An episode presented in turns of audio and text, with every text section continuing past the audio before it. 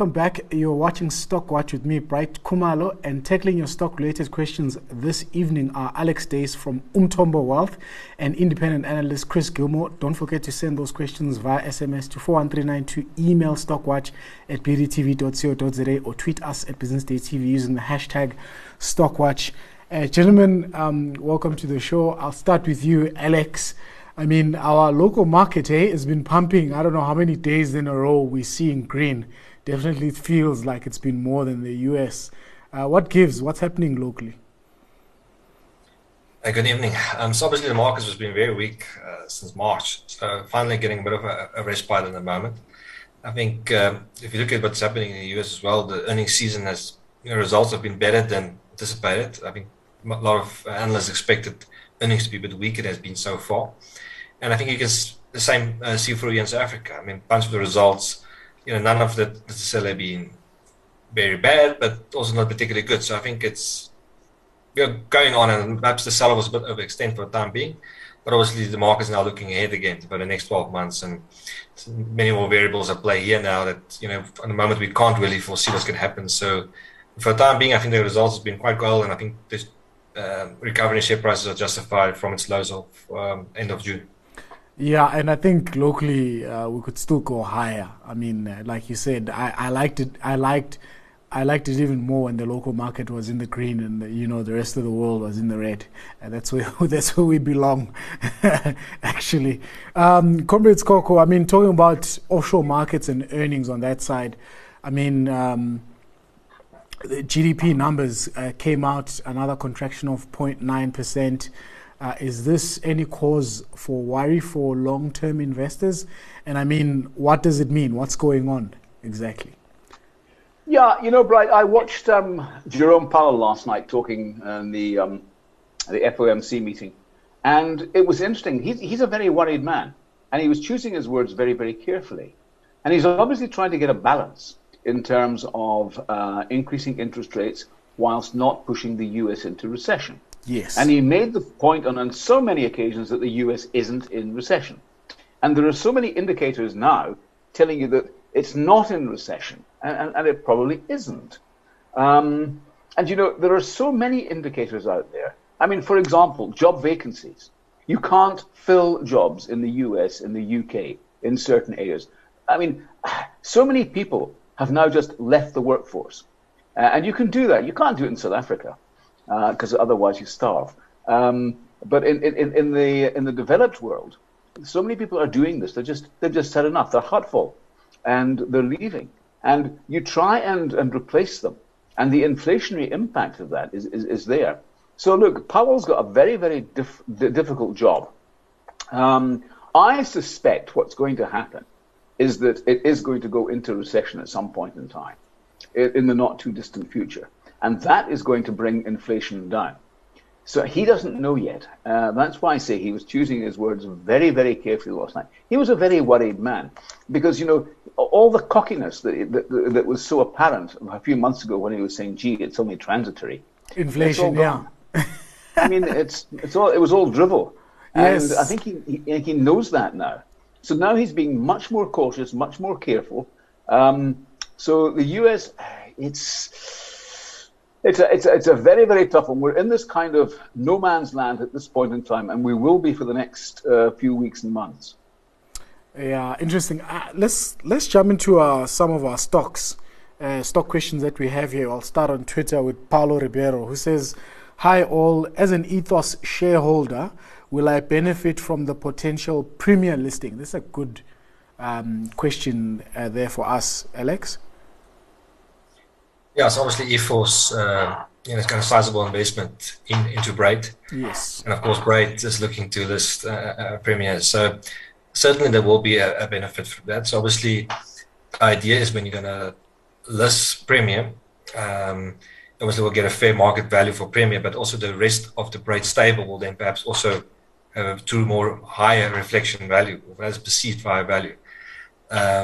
But unfortunately, the market is not particularly attractive for new IPO listings at the moment. But theoretically, yes, that should be, if there's a listing, the value in Braitt will then most likely rise, and also E-Force stake most likely will rise. Yes, and Comrades Coco, where would a company like Premier sit in terms of, you know, fast-moving consumer goods companies that are listed on the JSE? I mean, we already have, you know, the Tiger Brands of the world, and we've got AVI, and you know, I start running out of names. Yeah, it would be closer to Tiger Brands. I mean, AVI is much more niched. It's much more of a brands company. This is a kind of more heavy commodity type thing. I mean, bread and this type of thing. So, yeah, look, I'm not so sure I find it particularly attractive. I think I'd far rather be... Well, I think I'd far rather be in the retailer than the producer. That is what has been the case up until now for quite some time. The producer has been getting progressively squeezed. The retailer hasn't been doing particularly well either, but at least has the ability to pass costs on to the ultimate consumer. Now, I think that the producer is finding himself in a much more difficult position than the retailer. Yeah, interesting. We've got a couple of questions here from Lulama, so we'll go through them down, you know, slowly. She's asking us about our take on Mustek. Alex, you follow Mustek at all? And Pinnacle, I don't even know what they call Pinnacle these days. It's got a new name. Yeah, no, I've been a big fan of Mustek for give or take the last 7 or so years, and I've mentioned as one of my stock picks a few times. But yeah, Mustek obviously has been a huge beneficiary of COVID. They made record earnings, last set of results. And also the interim results was also very strong. They are expected to give full year numbers now in June. I do anticipate it's going to be good numbers. The question is going to be the outlook going forward. Now, unfortunately, we know, of course, tragically, the founder, David Kahn, and also CEO, passed away recently. Yes.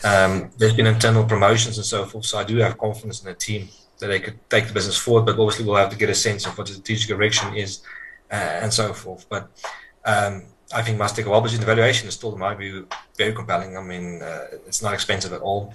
They should be generating good cash flows at the end, because they tend to be working capital consumption in H1 and then it flows out in H2. They've recently done some share buybacks that shows you that management or the board is still confident going forward. So yes, I'm certainly a fan of Mustek at these levels, but results will get an update most likely in August somewhere, in results in September. Yeah, and Comrades Coco, I mean, if you look at that share price at almost $17, it reminds me of a time, you know, about 8 years ago where Pinnacle went all the way up. I think it went as much as 27 rands and came all the way down because of certain inconsistencies and problems that they had internally. But, I mean, that has only meant, you know, Mustek doing very well, you know, and slowly trotting up, just picking up market share and doing well. To be honest, I haven't followed Pinnacle, but I would fully endorse what Alex has said about Mustek. I mean, look, there's a company that's been around a long, long time, and I mean, sitting on a really ridiculously low PE, tremendously well-managed company. As Alex says, I mean, it's terribly sad that David Kahn died fairly recently, because I mean, he was the life and soul of that business. But nevertheless, you know, it's got strength and depth in management. And no, I fully endorse what Alex was saying. I mean, that's an absolute sitter as far as I'm concerned. Yeah, I mean, I'm being told here on my ear that it's no longer called Pinnacle, it's called Alviva, or whatever that is. Ah, right, right. I still don't follow it. Fantastic. Do we follow Santova at all? I think it's been an interesting business, you know, as of late. I mean, you know, with what's happening in the supply chain side of things. Do you want to talk to us, Alex, about Santova? Yes, obviously they are tied to a global logistics, more the IP they supply to that to make it more efficient and so forth. We know with supply chain issues we've had over the last 2 years, so Santova's had a very good set of results. Actually generate very good cash flows, and also very well diversified from a foreign perspective. So they do have quite a sizable business in Europe and Asia and so forth. So very good rand hedge for a small cap business. not particularly capital intensive or either. So and there is good cash generation. It means it flows through to the shareholder either through special dividends or share buybacks. So Santova's at a sweet spot. I'm not that close to the business to really get a sense of what the growth prospects is organically going forward, but certainly they've done well and most likely will continue to do well for the time being. But I struggle to get a sense of what the medium to long-term outlook would be for Santova. And perhaps to add something on a previous question on Alviva, there is a takeover offer at 25 Rand being tabled at the moment. So there's a good chance that Alviva could be delisted in the market if that's accepted. So we'll have to wait and see. Oh, okay. Interesting take on Alviva. Changes the whole game, right? Anything to add on Santova? Comrade Skoko? Never looked at it. Yeah, I'm actually surprised that the share price is at 7 Rand 61 cents. It has to be one of the best performing shares on the JSE in the past 2 years, man. It's everything is going well for that business. We have a question here from Soup Lord, aka Colan, who says, so you're telling me there's a US recession, but the day is green, or is it just a fake breakout? That's an interesting question for you, Comrade Skoko. So we're all supposed to be panicking, throwing our toys, buying, I guess, shotguns and canned foods because a recession is looming and those things are going to be much valuable than stocks. But why are stocks green? Well, I was watching the S&P and the Dow last night as Paulo was speaking, and, the S&P was creeping up very nicely. That's when you've had a 75 basis point increase. And I suppose you can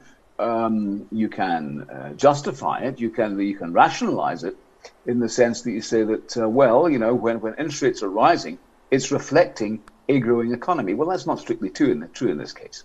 But look, there are certain aspects of the American economy that are actually booming. We've alluded to certain parts of it. I mean, the services industry is still going through the roof. What is also happening in the background, and maybe a lot of people aren't actually aware of this, is that a lot of manufacturing is moving back from China to America. The Americans are incredibly good at manufacturing things. They just got lazy 20, 30 years ago and started outsourcing to China. And the Chinese were awfully good at what they did. They started unionizing. Now, that's the problem. Well, you can argue that if you want. The Chinese are not Superman. And the Americans, actually, when they put their mind to doing things, are awfully good at manufacturing. You don't really see very many manufactured products from America other than airplanes and computers. But I'm thinking of things like Briggs and Stratton lawnmowers and stuff like that. Everything they make is awfully well made. It's sturdy. And I think a lot of that production is coming back to America. It's going to take 10 years. But the process has started. They've been making TV sets in America for the past decade or so now. So yeah. It's coming back. It's coming back home, if you like. We're not talking about Rust Belt stuff. I mean, we're not talking the kind of nonsense that Donald Trump was talking about. We're talking about real good old-fashioned manufacturing. Yeah. Yes. So I think there are some fundamental reasons to get excited about the American economy in the longer term. But that's why I say I think the next few weeks and months are going to be a little bit tricky for the U.S. economy.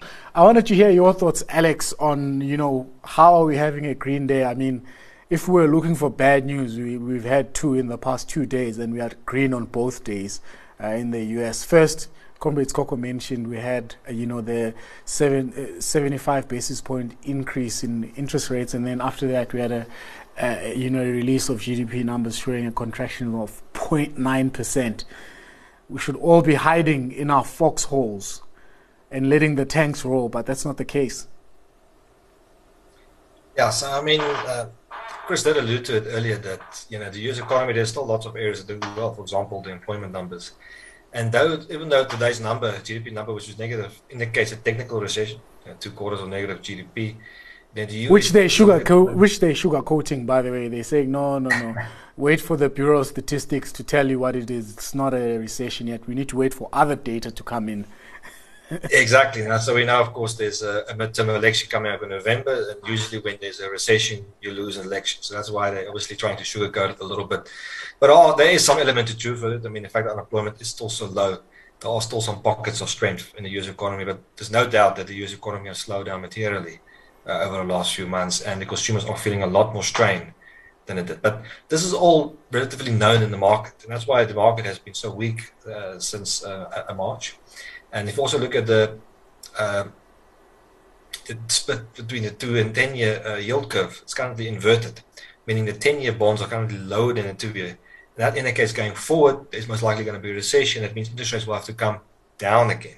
So even though we're on an interest rate cycle now, if we do go into a deep sort of recession later this year or early next year, the Fed will most likely reduce interest rates again, right? And try to boost economic activity, and that will most likely boost asset class prices and so forth. So there's not necessarily just a straight line upwards regarding interest rates. There will be some periods where it also comes down and to boost economic activity again. Yeah, that sounds like a madman's game. I mean, you increase it aggressively to fight inflation, then you reduce it to boost the economy, and then I don't know what narrative you'll be telling our kids in 2025, or not even 2025, 2030, 2040, 2050. It's gonna be it's an interesting game, to say the least. Let's jump back to our question. We've got Moipone Rasikala here who says, "Hello, Omnia is down 12%. Oh, sorry, was down 12% yesterday and down 2% today.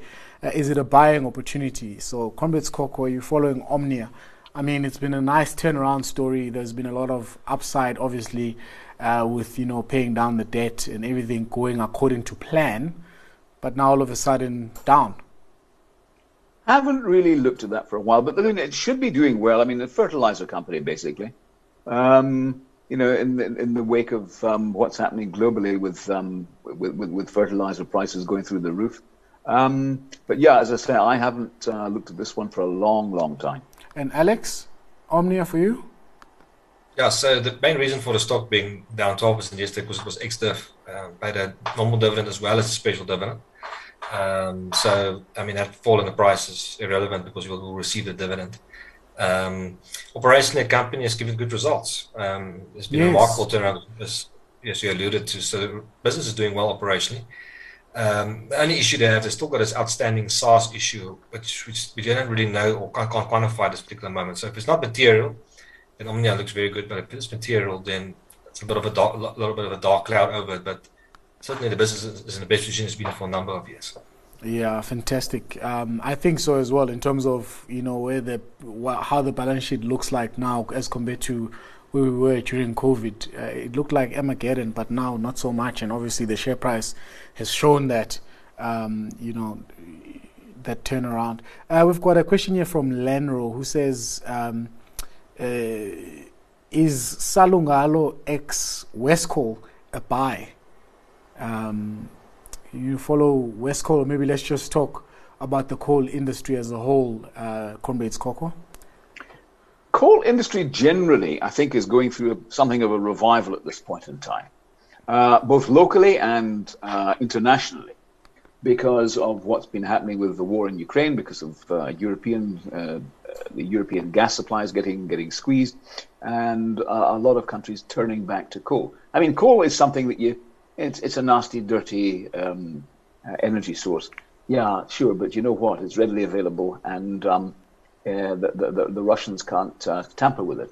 So yeah, and then locally, of course, you need it to run the majority of Eskom power stations. Yes. So look, it's certainly got an attraction, probably for quite some time to come. I think a lot of people must have been writing coal off quite vigorously a year or two ago, and then of course the banks wouldn't give you any funding for coal exploration, this type of thing. So that's all changed, at least for the time being. Yeah, and I mean, if you look at that green bond ETF, I mean, they're busy doing a capital raise for coal. That's a contradiction right there in the sentence. Yeah. You never heard me say that, but anyways, that's what's happening in Europe. Meanwhile, they're telling us to move to renewables, which is totally ridiculous if you ask me. Your thoughts on coal industries, Alex, and if you had to pick a coal company to put in your portfolio currently to take advantage of what's going on globally, which one would you pick? Yeah, so I mean, if you look at our last few years, there's been this incredible movement towards let's call it ESG or anti you know, dirty energy types of like coal. Fossil fuels. And unfortunately, the politicians and bankers and even some asset allocators hasn't really thought this through. So they're almost like expected to go from using coal power stations to having no coal overnight, with no real plan of how you're going to transition ordinarily over time. And this has led to all sort of imbalances. We're seeing, of course, massive underinvestment in oil over the last 7 or so years. Now oil is going to be higher, massive underinvestment in coal. Coal is going to remain very high. So this poor planning has really caused this issues, other than, obviously, you've got now an outlier event like Russia, so forth, just making it worse. But there's been a number of factors that's led up to this. Yeah. But because of that, I think coal is going to be stickier for longer. So I agree with what Chris has said there. And obviously, locally, you've got a few options. Something like a Glencore will be a massive beneficiary, it's the biggest exporter of thermal coal in the world. You've got Thungela, which is an massively highly geared to coal price, very attractive valuations. You've got Exxaro that will benefit, and of course you've got the old Westcoal or Sekunjala. Now that business, if you look at it on a like-for-like basis relative to Thungela, it looks very attractive, but the quality of your assets and management team, etc., is not on the same level. But there is certainly a relative opportunity you can talk about there. But yeah, I prefer to rather focus on a Glencore or Thungela. I think both those counters are looking very attractive from my opinion. Okay, I like that. Let's talk about storage. This is another question from Twitter. On top of that, they're asking if we've reached a bottom yet. I think that's been a question for the past month. I mean, we sort of bounce back, in terms of market performance. Have we bottom yet, Comrades Coco? And your thoughts on storage? I like storage. I think it's a great story, both here and in the UK. It took me quite some time before I really bought into this whole story about self-storage. But, it's a global phenomenon, and those guys are right up there with the best in the world. It's...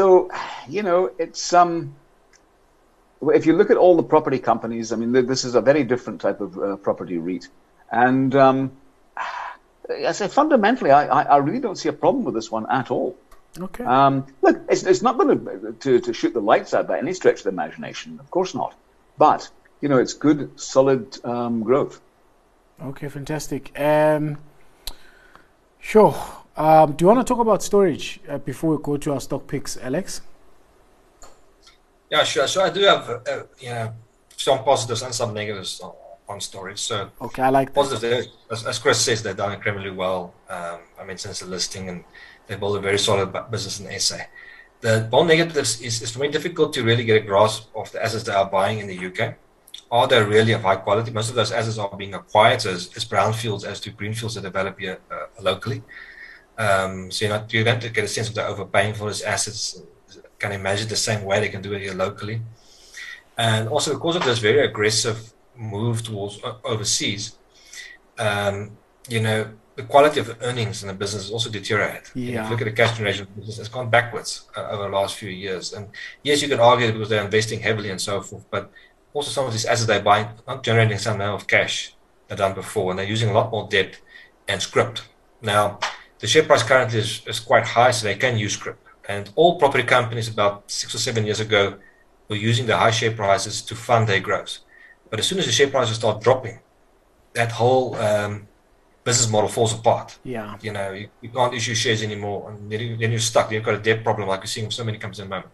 Storage is one of those. Everything is going in their favor at the moment, but what if something goes wrong and the share price starts derating? I mean, then this business model could be a problem. So I'm a little bit stuck on the fence. I was an initial big shareholder in the business in the past. These days, not so much. I think there are not so much my favor, but I'm not against the business. I'm just highlighting some of the risks out there. Okay, fantastic. Moment of truth, Comrades Coco, what's your stock pick for the evening? Okay, I'm going for US Defense ETF, ITA. I was going to go for Lockheed Martin because of the HIMARS things in Ukraine.